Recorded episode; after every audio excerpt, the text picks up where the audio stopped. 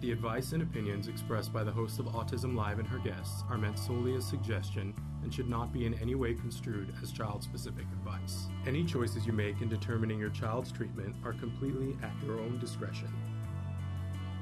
Dr. Doreen Granpeesheh is the Dr. Doreen is an expert in autism. Doreen Grand. Dr. Granpeesheh. Dr. Doreen Granpeesheh. Dr. Doreen Granpeesheh is a visionary in the field of autism. Now you can ask her questions on Ask Dr. Doreen.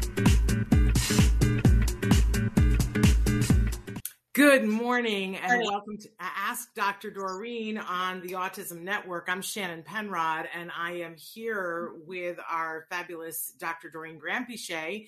She's a true expert in the field of autism. As you just saw, she's going to be answering your questions for the next hour live right here, right now. Michelle is already writing in and saying, Hi, Michelle, send us a question. Uh, we got some exciting news for you, but I, I want to tell you right now that we're live. It is Wednesday, October 20th. I'm saying happy birthday to my brother, uh, whose birthday it is today. And we want uh, for you guys to be writing into us. So let's talk about all the little icons that you see above us. Those are all the places where we're live and where you can download the podcast later on. We are excited that uh, this is a format in which you can get information from a true expert and, and in real time. You can ask a question in real time and, and get to hear Dr. Granpeesheh's answer. So watch us live right now on Facebook, on YouTube, on Twitter, and very soon, next week, this show, we're going to attempt to go live on TikTok because Dr. Granpeesheh is on, like, I never thought these words would come out my mouth. Dr. Granpeesheh is on TikTok. All right, we've we've crested and gone into a new world, everybody. Uh, so you could go to Ask Dr. Doreen on TikTok, and you can also be sending your questions in there. And even throughout the week, apparently, Dr. Granpeesheh is occasionally going to just drop in from her, you know, standing in her kitchen by her refrigerator and going to answer a question or two. Uh, yes. The world has gone crazy, and I love it, Dr. Granpeesheh. So, welcome to Dr. Granpeesheh. Welcome to all of you. I want to give the disclaimer that ask the questions. You just have to understand that in this format, uh, she cannot give individual specific advice, but she can tell you amazing things that will help you to go get eyes on the situation where you are. So now, Dr. Granpeesheh, welcome. Thank you so much, Shannon, and good morning, everybody. It's uh, yeah, I, you and I both never thought we'd be saying I'm going to be on TikTok. To me, TikTok was always like a place that you went and watched people doing cool dances and all that sort of stuff. Right. But I recently learned that it is also a really good place to answer questions. And um, so I started doing that and I love it and it's great. And I hope that you will go there, send me your questions, follow me. Uh, let's start to build the presence of autism and, and get more uh, awareness on it. Wonderful. Saying good morning to Paula and Amanda and DS Digital digital advertising hello has written in and said i'm so lucky to catch you on time. Yes yay. Uh, and they say i have a question regarding my niece. Uh, she's 13 months old and she's not banking baby words not engaging with others uh, not walking and uh, and loves the ipad most of the time. So thank you so much for for writing in that question dr Granpeesheh yeah. So yeah, how lovely of you to uh, you know be watching and and concerned for your niece who's just 13 13 months honest, 13 months 13 yeah. months exactly 13 months. I'd love to be able to tell you one way or another. I hate having to say it's a little too early to tell but the truth is it's a little too early to tell the issue is that um, yeah exactly and i just saw that she wrote in here and they said it m- might be too early.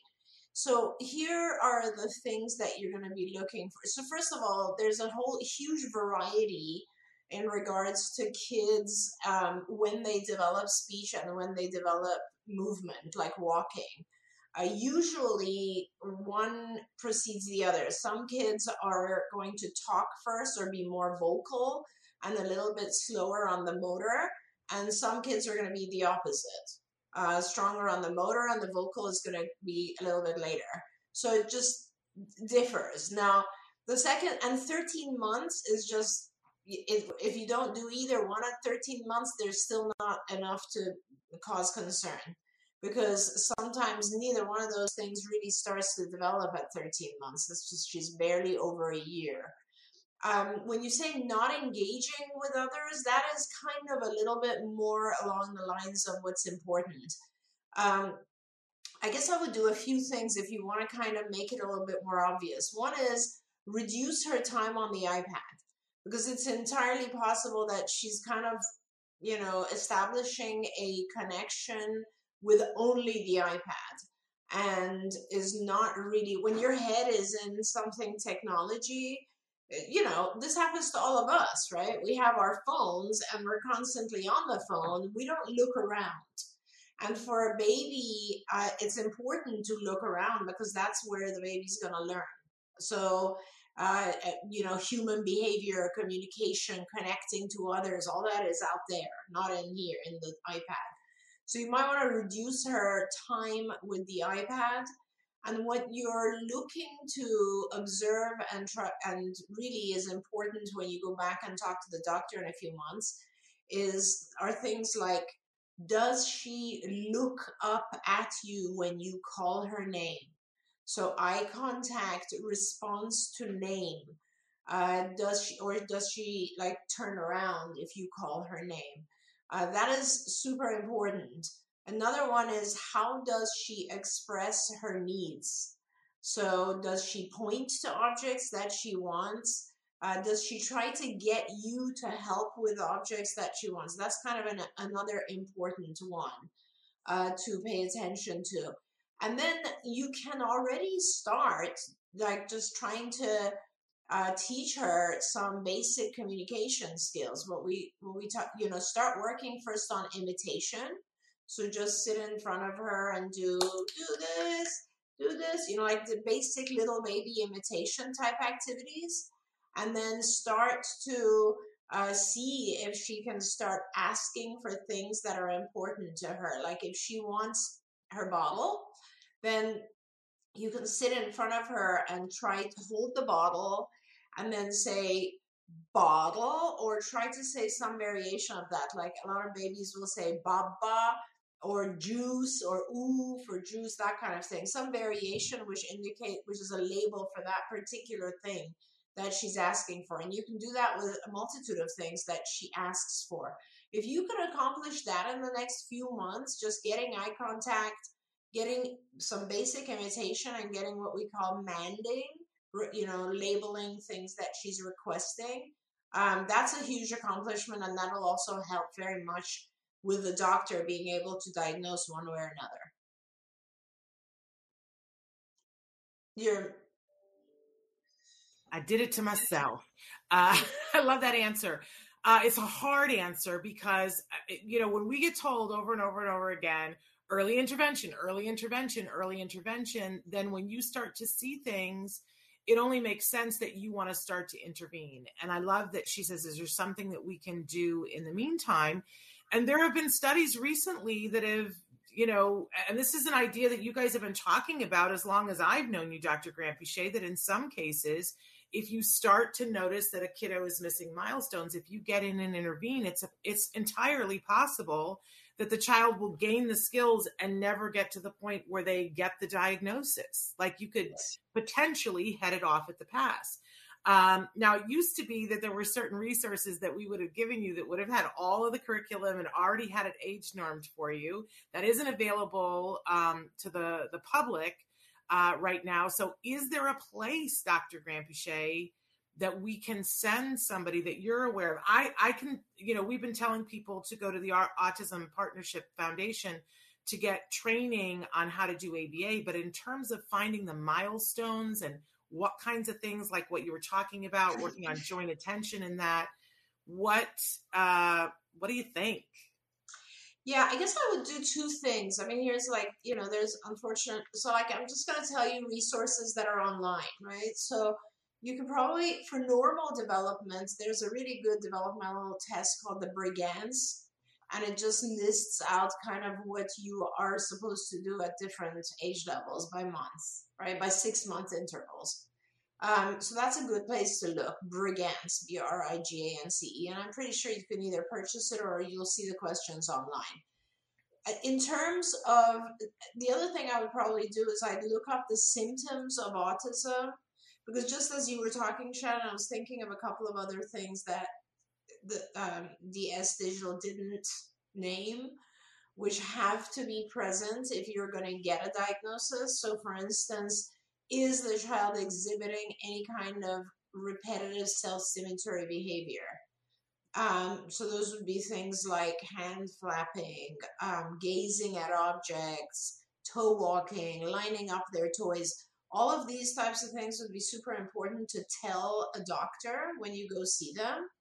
Um, and there, and then also another question I would have is like, are there any sensory sensitivities? So what I would do is I would kind of look at symptoms of autism and make sure you actually list those when you see a doctor. You don't have to wait six months, by the way. If you go through the symptoms and you see, like, oh my God, yes, this, this, and this, then go back right away, right? Go back and tell them, I forgot to tell, I didn't realize I should tell you that she also does these things. But if you don't see them, then yes, wait.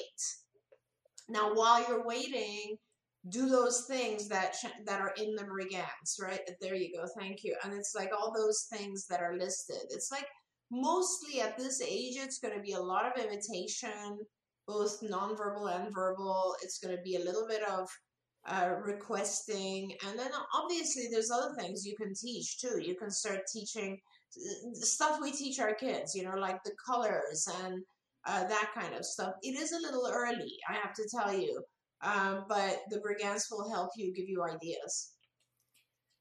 Okay, I'm I'm finding a tool that gives you free. Uh, it's a website for free tools for the Brigance, and I'm going to stick that in the chat here. Uh, somebody wrote in and said, "Can you please tell us that name again?" So there is the. It's in the comments now wherever you're watching. I always, you know, when we get to doing the toy, because in December we have the whole festival of toys one of the things that was the most fascinating to me was because you know my son had language and lost it but the first time i watched a therapist sit down with a, a little 49 cent thing of bubbles y'all 49 mm-hmm. cents worth of bubbles and she sat there and you know she blew the bubbles but every time she blew the bubbles she'd say ba ba ba bubbles and then she would blow the bubbles and eventually you know she started pausing before she would blow so she'd go ba ba ba and and my child he wouldn't say anything at first but he would just go which is yeah. that imitation that you're talking then eventually she waited until he said ba and within a week she got him to say ba ba yeah. and shake that into bubbles and that was how we started because he wanted those bubbles Yep. Um, and and he loved those bubbles, and you know, it, it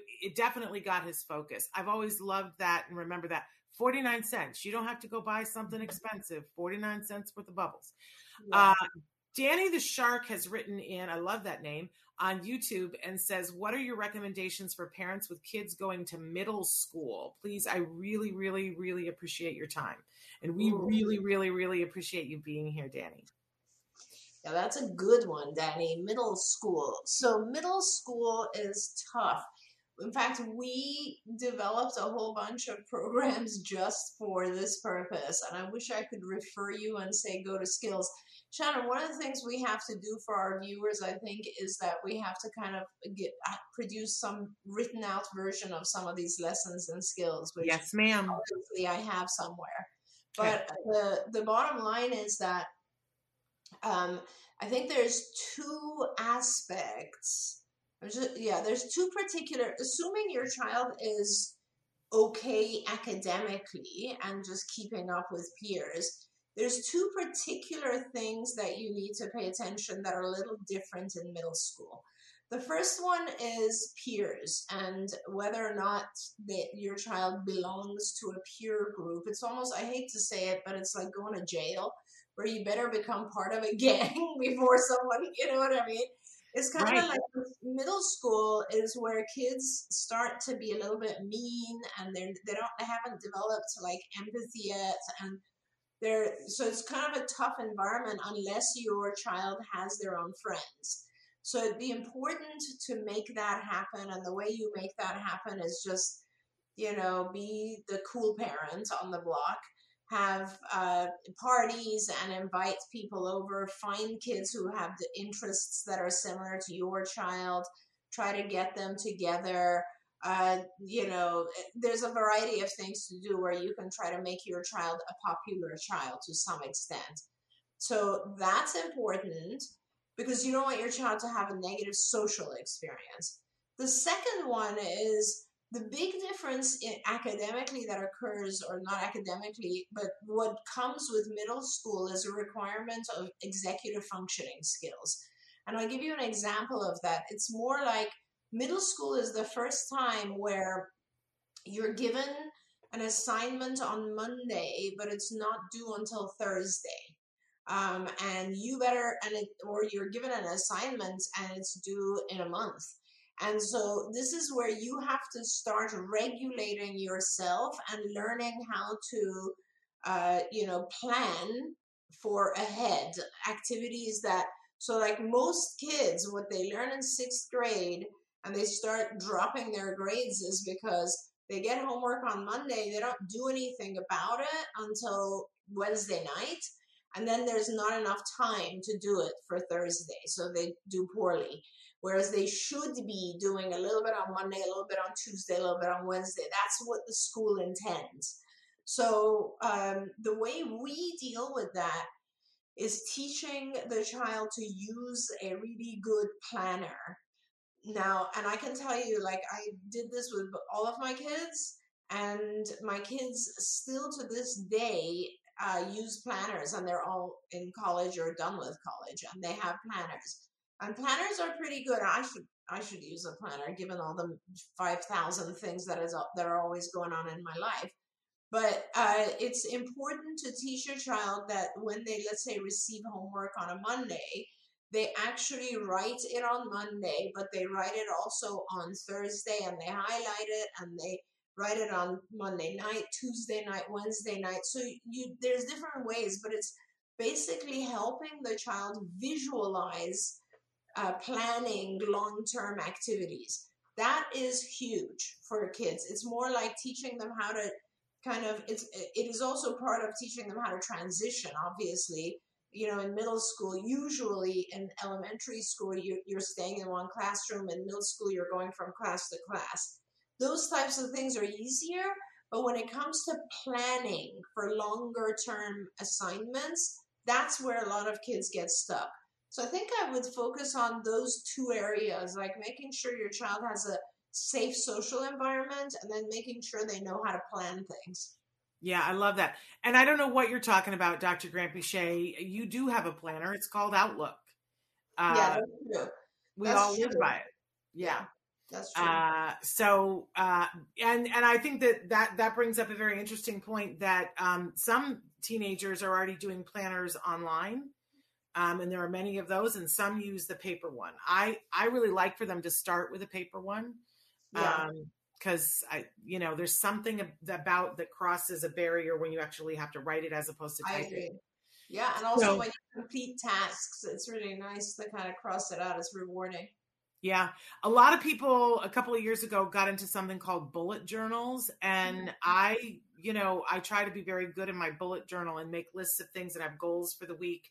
And I have to actually make the calendar, which cements in, and I can tell on a week when I don't, when I haven't done my stuff in my bullet journal. It's very useful and helpful to me and gratifying when I get to put a line through something or put a little triangle next to it saying it's done. That's a very happy thing. Uh, the bloggist has written in and said, I, I'm not even sure I understand this question, but I love it. Can generalization be used on similar si- situations of occurrence or on any general term?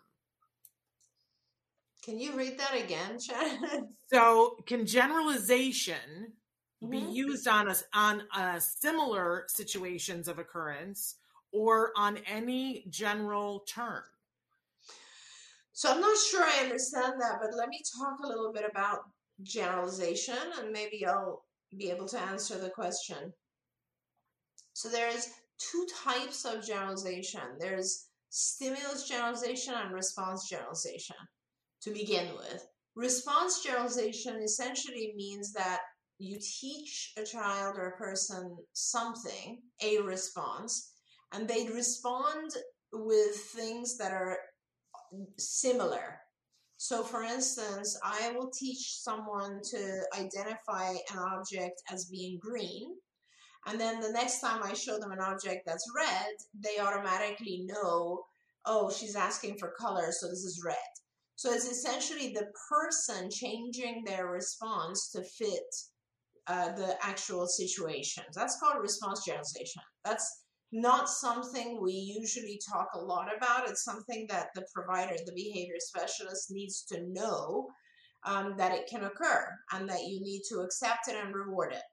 Now, when it comes to stimulus generalization, there's multiple types of stimulus generalization. One is I want to make sure I'm teaching you something, let's say how to ask for the items you want, but I want to make sure that you do this across all situations, across all environments, across different people, across different time frames, different settings. So if I teach you to ask for things you want, and when I'm sitting with you, I want to make sure you can also do that with your teacher and with your parents and maybe siblings.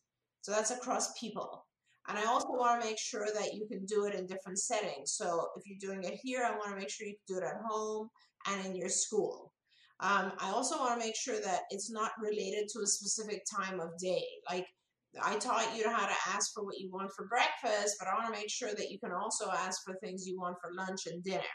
So there's it's basically the concept of generalization has to do with making sure that a new response that is learned is generalizable to all aspects of life so that it's useful right? If you learn to ask for things only with me, only when I'm sitting right in front of you, it's not really useful to the rest of your life. That response needs to generalize to all aspects of your life. And that's something that we actually really work on in Good ABA. We work on the child being able to respond the same with different people, different settings, different environments, different times, etc. Hopefully that helped. Wonderful, wonderful. Uh, I want to say hi to Nethrathi. I want to say hi to Parker. We're going to get to your question in a second. Hi to Carla and Dark Angel and Sarah. Sarah has written in and said, Hi, Dr. Doreen. There was a study published in JAMA Pediatrics regarding video based therapy for infants suspected with autism. In your view, what does that mean for autism therapies and recovery? Hi, Sarah. That's a great question. And I'm embarrassed to say that I haven't read the latest JAMA Pediatrics articles. So I don't know what the article actually says. But I am a big supporter of video based therapy for our kids, not on its own, but in addition to, uh, you know, live therapies. I think that kids learn quite a bit from their own behavior, from observing their own behavior. I'm not sure what kind of video therapy they did, and I don't know the age of these infants. But now that you've told me, I'm going to go back and look at it. Um, there's a lot of research in all of mental health that shows that seeing videos of others similar to yourself or of yourself um, is a very, very strong method of teaching. Um, you, once you look, at, a lot of times we're not aware of our own behaviors until we see it on video.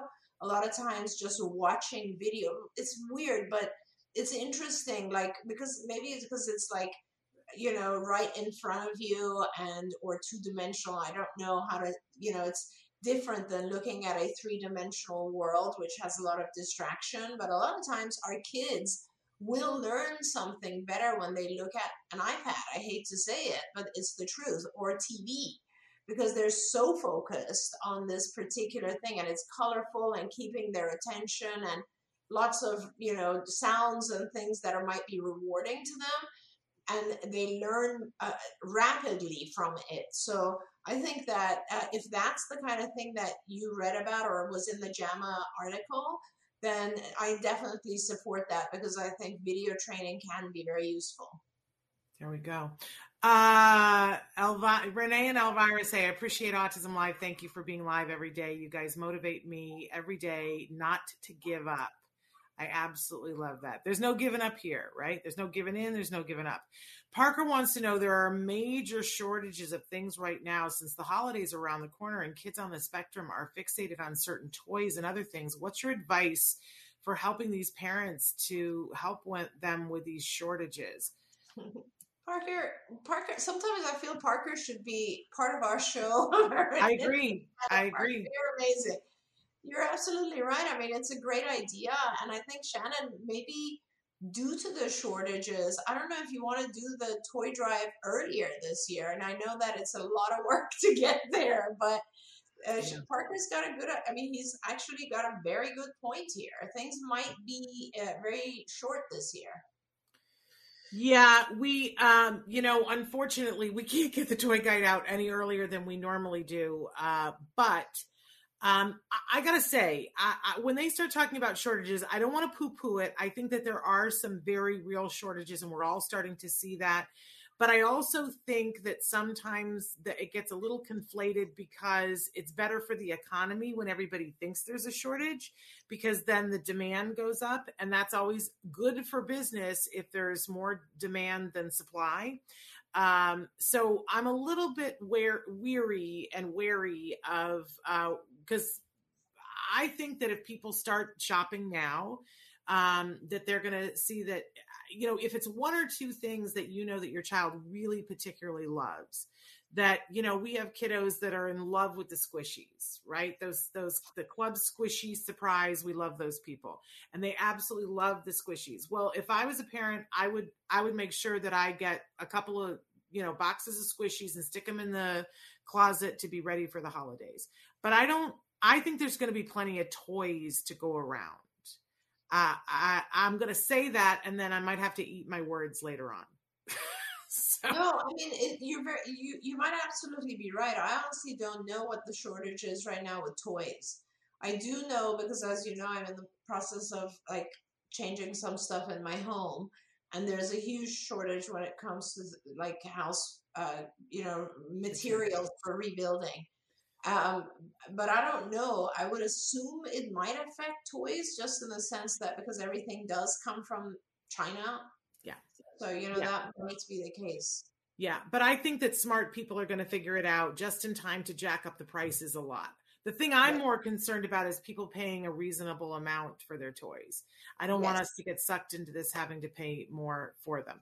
Uh, I do. I do want to. Um, we've got other questions we have to get to, but Sarah did write back. Of course, I opened a can of worms because I put up a link to a site, Dr. Granpeesheh, that had free tools for grants, but it's very complicated. Uh, and it uh, what it does is offer a bunch of calculators and i can see where anybody would look at it and go i don't know which one to use. There's a rounded chronological age calculator a screens 3 scoring tool a screens 3 self-help and social emotional scales uh, scoring tool an ied 3 standardized scoring tool, tool a cibs 2 standardized scoring tool yeah. and, she, and then there's more. yeah so you don't need the tools uh, at this point. What you need is the actual question, the, the test itself. I wish I had one here so I could show it to you. It, we don't care about the scoring so much right now. The, the way the Brigance is listed is that it has like, it'll say zero to one and it'll list all the skills that are supposed to develop between zero and one across all areas of functioning. Then it'll say like one to 1.6, and it'll give you more skills than 1.6 to two. And you know, it's just it's a nice list. Um, it doesn't have to be the Brigance. You can basically look up online and see if you can find uh, anything that just lists developmental milestones by age that's really what you're looking for is developmental milestones by age. And you'll see like different skills. Or just Google skills that a one year old should do, should have. because these are going to be different things. It's going to be a range of motor skills, a range of language skills, social skills, and then there's going to be uh, I'm trying to think because a lot of the other stuff hasn't really developed yet at that point. But I think those are your key areas: are language, social, and motor. Um, where you need to make sure that you are teaching those skills or observing to see if they've occurred. Okay, I'm looking for it right now. While I do that, let's move on to another question here. Uh, so hold on one second. I got to scroll. I've got two screens going here. Uh, I want to move that, Traven, and it won't let me. Uh, we're going to stick with, no, canceling. Sorry. Uh, I got a million and eight things going on here.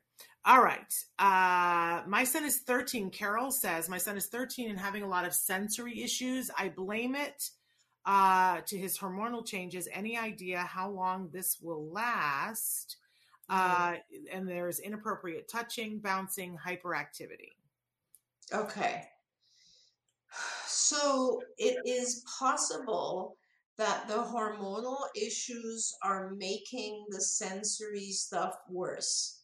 That's it it does happen and you're right at that age and so you are absolutely right that it could be related to the to the hormonal stuff the hormonal stuff will start to balance itself out in a couple of years it does like there's a whole period of time for kids 13 14 where you know especially boys it's like kind of their hormones are increasing and it's changing things a little bit but i would recommend that you don't just wait it out, I would recommend that you start to kind of deal with the sensory issues as a whole.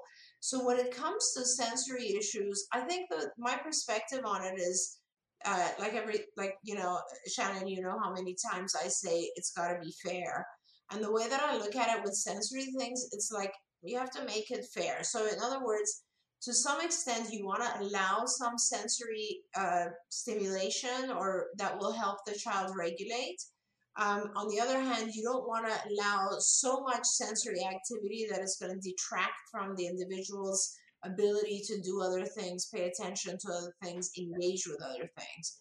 So uh, think of and everyone's kind of different right? When we talk about sensory stuff some kids uh, like will have an excessive amount of visual stimming or gazing.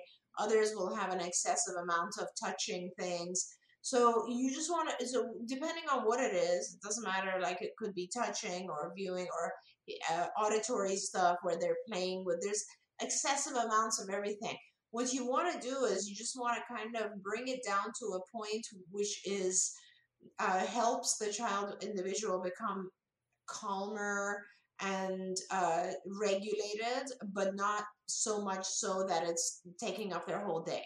So, an example would be you make an area of the room which is the the child or the individual's sensory place and uh, x number of times during the day let's say five times a day they get to go over there and spend 10 minutes uh, regulating themselves. Now, the sensory area could be a giant bean bag with a nice little head, you know, noise canceling headphones. Uh, you could have a couple of uh, boxes of beans and rice if they need to have sensory uh, regulation from a tactile perspective. Uh, you know, uh, whatever it is, depending on what their particular needs are.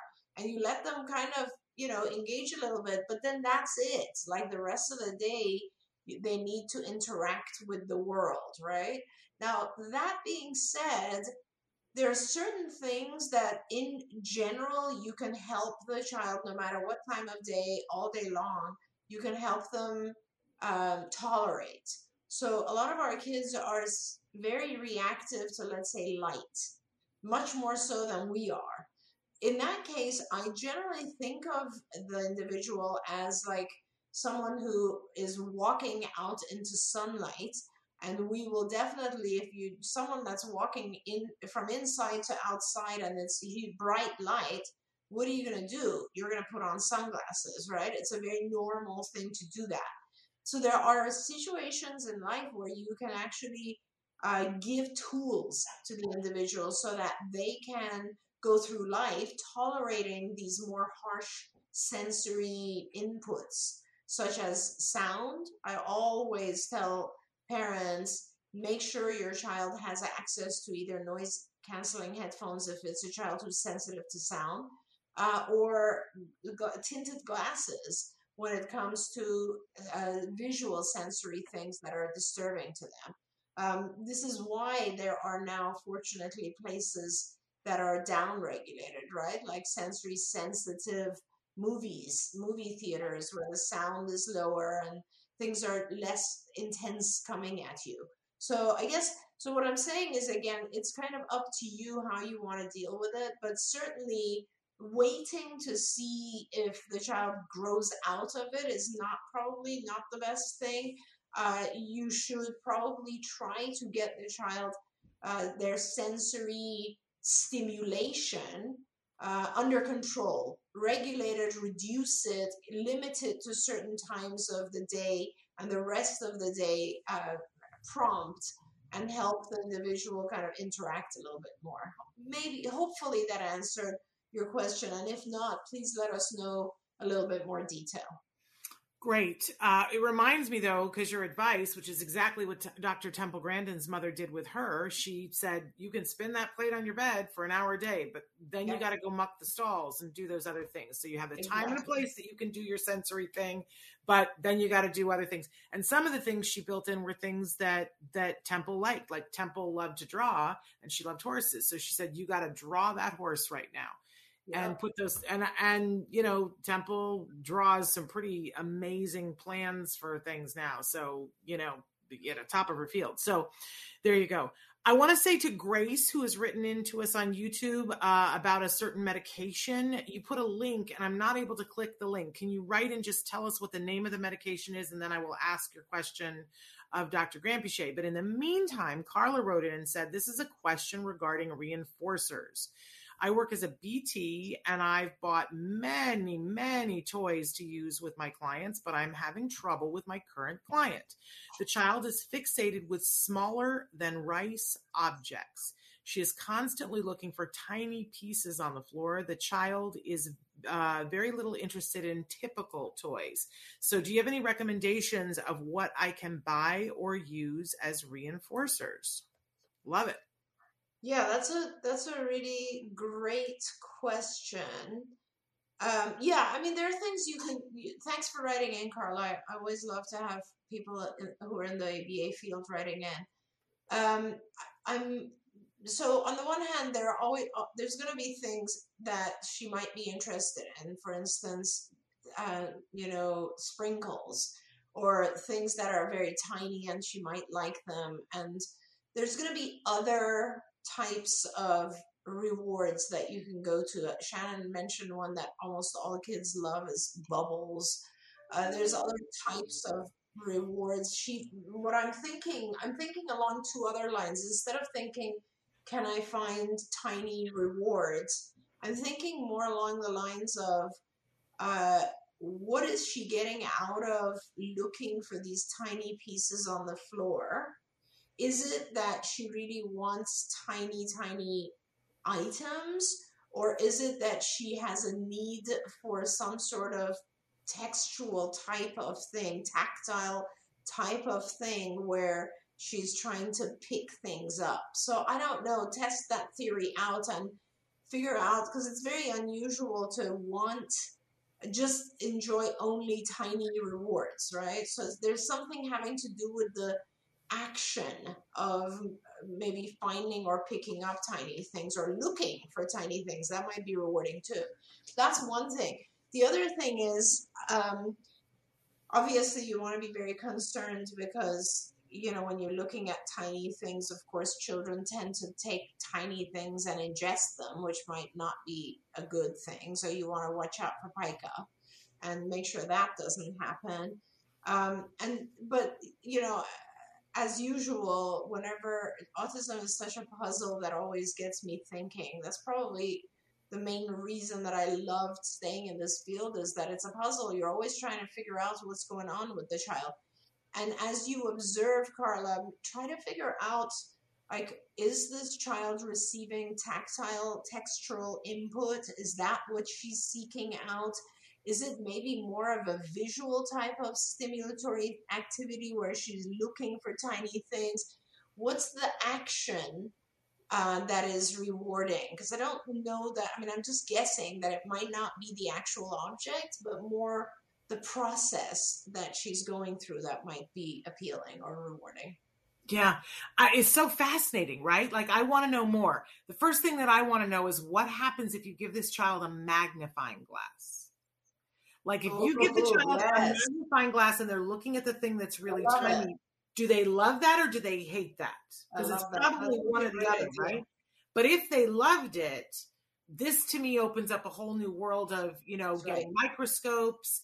And then I would want to take things like teeny tiny um, uh, QR codes and then write things into them and have her go on a treasure hunt uh, for things within little things. I don't know. My brain Yeah. goes, I'm, woo. I'm totally with you, Shannon. I think that those are awesome ideas.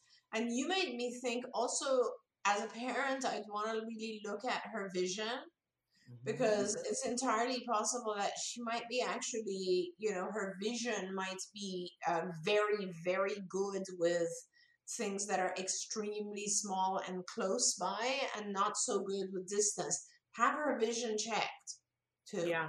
That's very interesting stuff you mentioned, Shannon. I You know, I'm that. thinking, I, I don't even know. I have to go back and look at this year's toy guide. Usually I include a camera somewhere, a kid's camera somewhere on the list, because one of the things that we saw with our son when, when we were at the point where we just, we had no idea what was going on and he had a lot of visual stims. One day he picked up my camera and he was three and he ran around and he took pictures. And when I looked at the pictures, it was like I saw into his world. Yeah. and and it was life changing we made a book i don't know if i have it on my bookshelf somewhere here. We made a book of um here it is. Here it is here's the book. Uh one of those photo books. But look at this picture that's on the cover of it. This we, we were at a children's hospital seeing a family member and um in portland. And and it's this uh, tin man but just the way he um we just put it together and made a, a coffee table book from it that says says through jem's eyes. And just the the view of look at how he looked at us. Yeah. like that's how he saw me and my husband. And and the picture that he took of his grandma was just her hands. Isn't that and- amazing? and and to just see this through his eyes cued us into how he was looking at things what interested him what he was noticing. So i love putting a camera in all of our kids hands and now they didn't have it back then. Now they have cameras that have bumpers on them. You can teach them how to take pictures on um, ipads um, so that they can see it and it's big but she might like it little. Uh, we there's a whole section of the book where he went around and he just took pictures of storm drains. Amazing. That was his thing. Because he was a little fixated on on that. So anyway, I, I'm I'm interested in all of that stuff uh, to see how they see the world, and it, I think it definitely cues you cues you into some of the ways that they're seeing things. Uh, Dark Angel wrote in and said, "Carla, my son would spot small numbers and letters when he was little." Um, and it may be because it's small, it's less overwhelming. I don't Well, know. Carla, Carla also wrote in Shannon and said she'll hold it between her thumb and index finger, and that's a really interesting thing because this is a very the representation of these two fingers in the brain is huge. So she's actually gaining uh, some sort of sensory input by putting them here, right? And that's kind of interesting because now that gives you the ability to do that particular thing with lots of other objects. So it's let maybe more of a textural thing than a visual thing for this particular child. except when she's holding it between the two Oh, fingers i just want to ask is she doing it holding it up like that Yeah. because a lot of our kids i didn't know this till years later with my son when when an op- developmental ophthalmologist said the reason why he's doing that is because he can't focus if he's looking in the middle his eye muscles would jiggle and uh, so if that's the only way she can see it Yeah. that could that could be too isn't it fascinating? I just want to spend an hour with this child and play because I love play. I'm all about play, as you guys know, and the way kids play keys into who they are and how how they view the world. And I think our kids are just amazing, as you guys do too. So Grace has not written in yet and said what the name of this medication is, but she's concerned, and I don't know what it is, Dr. Granpeesheh. Traven, if you have a way of clicking on it and telling me she said her son started this medication when he was seven years old. He's been taking about almost three years now. He was okay taking this, but the problem is that he was he would have a hot body, and she thought that he always had a fever, and he was always asking for a shower three times in one day. I tried to stop the medication, but behaviors came back. He would bang his head, um, kick pinching. Uh, he hurt himself uh, by slapping himself hard, uh, and they, so they lowered the medication. Now he's on a lower dose, um, but uh, but even in the middle of the night, he wants to take a bath. And again, I want to stop this uh, uh, because he wants to eat and eat even very late at night, and he's gaining weight. Um, okay, he's always asking her to cook. Um, until now, he's been nonverbal, but apparently he's speaking now. I'm waiting for him. Oh, no, I'm waiting for him to talk. My neurologist told me it's uh, to help the communication neurologically. The husband wants to stop. Um, the son is on a GFCF diet, still needs help. Um, and so she's asking for what your thoughts are, uh, but you don't even know what the medicine is. So that's no, I hard. I'm sorry. Yes, it would be hard to comment, but if we get the medication, I can take a look at it and figure out if if being overheated is one of the side effects. You want to make sure that it is actually related to the medication, and if you are certain, then you need to go back and talk to the neurologist or talk to another uh, physician who can help either by giving you a different medication or by giving you a medication that is going to help with the heat regulation. Um, it is important though, so I wouldn't ignore it. And I don't think it's healthy to be doing just baths for long, long periods of time. Like, you know, there's something going on in his body if he's if his heat regulation is up. So I really do recommend that you kind of look into it with the physician and keep insisting. Okay. I also want to go back and say that I found on Understood a list of all the development milestones between um, zero to one years. They broke it down into different chunks, though, for different months, but it's very uh, parent friendly. You don't have to take a Oh, test, good. but you can. And so I put that in the links. Um, it's on Understood and it breaks it down as early as uh, newborns the kinds of things that they can do. Then three minute breaks it into what the physical milestones are, what the cognitive milestones are, and what the social and emotional milestones are. So um, take a look at that, and I think that will help to tell you where you are. Um, it was always confusing to me, though, Dr. Granpeesheh, that milestones we we have to have some leeway, right? My, like if you should, Yes, 100%. Yes. if your child hasn't met them, yes. it's just like a starting point, It's just a it's a range. right? It's a range. It's really important, and that's with all kids. Typically, developing kids will develop these milestones within about six months of each other. So if you're behind on a milestone eh, within about a year, that's when you consider it an issue. Okay.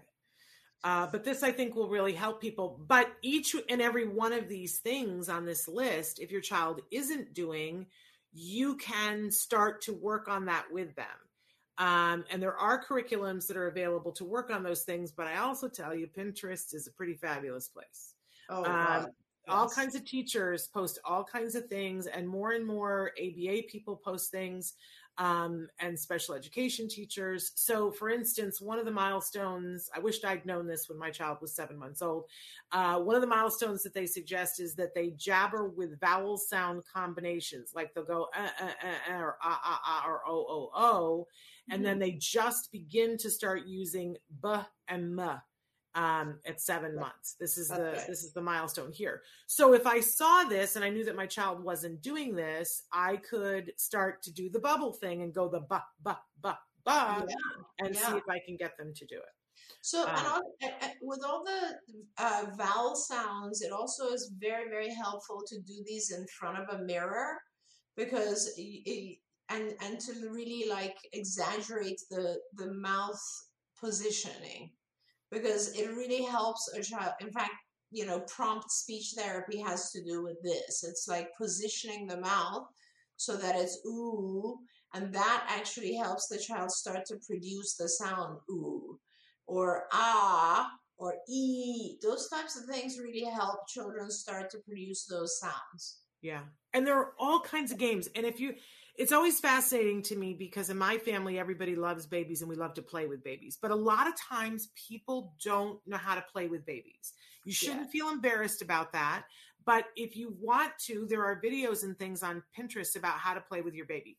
Everybody has their own thing. My sister, whenever she's around a baby, she will always go ah to them and then she goes ah like this and she gets the baby to open their mouth and go ah and then she does that to them it's hours of entertainment for everyone everyone pulls up a chair and will watch the baby for hours go la la la la la and the baby she'll change it down and the you know they connect on all these levels for me it's fish lips whenever i'm in line in the grocery store without a mask my son and I have this deal about how many seconds will it take till I can get the baby's eye contact and make them laugh. Um, because I That's I do fish lips. I go. It's hard in the mask. It's hard in the mask. But I was at a store the other day with the mask on. There was a baby that was there, and I got that baby to laugh within ten seconds with the mask on. I, I still, I still right? Yes. Uh, and that's a that's a game that my son and I have played since he was like five and Yeah. just had language burgeoning um, because it was something for us to do in line at the grocery store, and he would try to make the baby laugh too. It's all it's all fun, right? Now, Sarah, a different Sarah, it's the day of the Sarahs, has written in and said, very interesting. Um, my son is seven, and I'm having a hard time teaching personal space and keeping his hands to himself. And based on something that you said earlier, she said, it makes me wonder if I recorded him hanging on other kids, he would be able to understand what he is doing. Yeah, it's possible, Sarah. And you actually brought up a very important thing that goes on with our kids is that they have difficulty seeing things from other people's perspectives. So maybe if he sees it in a video, it would help him see other people's perspective. But another way is also to kind of do that thing to him. So in other words, if it's about other like him hanging on to people, do that to him and see how he feels. Because it's really it's not that the child is like doing it to upset others. It's just that they really don't see from the other pers- person's perspective, so they don't understand how it could be disturbing or upsetting. So uh, if you can somehow get that message across, it'll work. Yeah. And and I want to say too, there are some kids who can't bear to watch themselves on video. Like it's just painful to them. And then there are other kids who it's the most wonderful They thing on the face of the planet. They Yeah. absolutely love it. For the kids who don't like to see themselves watch themselves on video, I will say that there is that series that HBO did years ago where there was a little boy with, I believe he had Down syndrome, who went to kindergarten. I think it was called Peter Goes to Kindergarten. And they filmed they did it was a reality TV show on HBO and they showed him at kindergarten and interviewed his peers for a year and then later I don't know whether it was first grade, second grade or third grade they followed up and one of the things that Peter kept doing was crashing into the other kids in class. He I just kept doing this. it. And so they interviewed the other kids in class and they would say, you know, there would be the little boy who was like, I really like Peter, but I hate it when he crashes into me. I wish he wouldn't do that. I sat and watched that with my son because my son was doing that and crashing into other kids. That was it. That Yeah. was it. He saw that the other kids didn't like it and it wasn't him. So he could watch the mistake that Peter was making with his friends. And that was it. That Yep. was the end of it. But I will say for those of you who have kids who like to see themselves on camera and that love YouTube, anything you want your child to learn, say, hey, let's make a YouTube video about it and you'll teach someone else how to not crash into people. Yeah. There have Yeah. been so many people who have had their kids do cooking shows and things like that. If there's something, you know, if you've got a child who's seven or older and, and has some understanding of that and loves YouTube, have them make their own video about the thing you're wanting them to learn. They'll learn it while they're teaching to other people. I love it. I love it. And actually, you, also brought up a good point, which is there's some really useful, with control, there's some pretty useful videos already on YouTube for our kids that where they can see these things and learn. Just like you said, that that Peter show. Um, there are very similar things like that that you can find on YouTube, but be very careful because once you introduce your child to the world of YouTube, you got to really control it. Yes. Yes. Please learn. It changes all the time. So I can't tell you what the most recent thing is, but you need to learn how to put the parent limits on whatever technology your child is using. You, and if you, if you don't, you will learn the hard way. It's not only that your child will pick up words and phrases and things that are and see commercials for things that are well beyond their years that you would not want them exposed to but they also um you know we went through it and friends of ours went through it one day it was while while we were filming something with you dr granpeesheh you were on that uh that american heroes show and we were Mhm. in a park Yeah. and they were and we were you know we were filming with you it was actually the day that i met wyatt for the first time nancy alspaugh jackson's son and my son was playing a game on my husband's phone and he was like you know daddy i want to buy a zoo. And my husband was like buy the zoo. And the next morning my husband was having chest pains because the zoo cost 300 real dollars. 300 the virtual zoo cost 300 real dollars and i believe my son bought three of them. And Oh my my husband and my husband was like i can't breathe right? And it took us months to sort it out and we were in the process we were told we were bad parents and my friend was laughing hysterically at this and she was like oh that's why we only use mac products because you wouldn't have had that problem with a mac product and the very next day her son bought uh, a wagon for $900 on the Oh. surf game That's so with an Apple product. So learn it, folks. Uh, it will, your bank account will be better, your child's head will be better, and it will work better for you. We're about out of time here. Um, but I'm I'm so glad we could share that. So I did put the understood.org up for you guys so that you can go and and by the way they have other ages too so that if you have a seven year old and you want to know what the milestones are and you can go back and look what the mar- what they are and understood does things in a very user friendly way so thank you to understood for doing that for us um I wanted to remind everybody if you tuned in late, Dr. Granpeesheh is on TikTok. I, whoever thought I'm so tickled that I get to say that. So go to Ask Dr. Doreen on TikTok. Uh, you will see that she's done uh, an introduction there, and you can start to submit questions to her on TikTok, and you never know when she might pop up and answer one of your questions. Yeah, and also on Instagram, but I think that I'll be answering questions on TikTok and but they will also post on Instagram as well. So thank you so much. There you go. So that's a really wonderful thing. And we are very hopeful, fingers crossed, that on uh, a week from today, we will go live on TikTok as well so that you guys will have the opportunity to watch us there. I want to say before we, we leave here that on Friday, please don't forget that live on the show, we have Dr. Temple Grandin, and she's going to be answering your questions live on the show. But I, I just want to reiterate she prefers to get the questions ahead of time. That is her preference. You guys always get mad at me when I don't take your pick your question when it's live. So Traven just put on the screen for you to write to Shannon at autism-live.com. I've gotten a bunch of questions already, but I would love a bunch more because sometimes she just goes through them rapid fire. So please, please, please, if you want to send a shout out to her too and say that, you know, Rebecca says hi from Philadelphia, I will include a certain number of those as well, but only if they're they get to me beforehand, not the day of. So if you want to speak directly and have her answer your question, you must send those to me ASAP. because uh, I'm really going to be curating all of those today and tomorrow. But Dr. Granpeesheh, thank you so much for being here. We'll look forward to having you on next week. I want to officially invite you to Dr. Granpeesheh.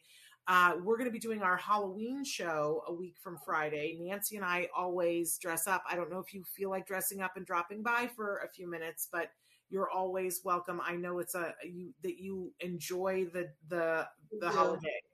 I uh, do. I do. Thank you so much, Shannon. And uh, yeah, I'm look forward to seeing what your costumes are this year. Uh, we, we've been working very hard. We think that everybody will be um, surprised and happy.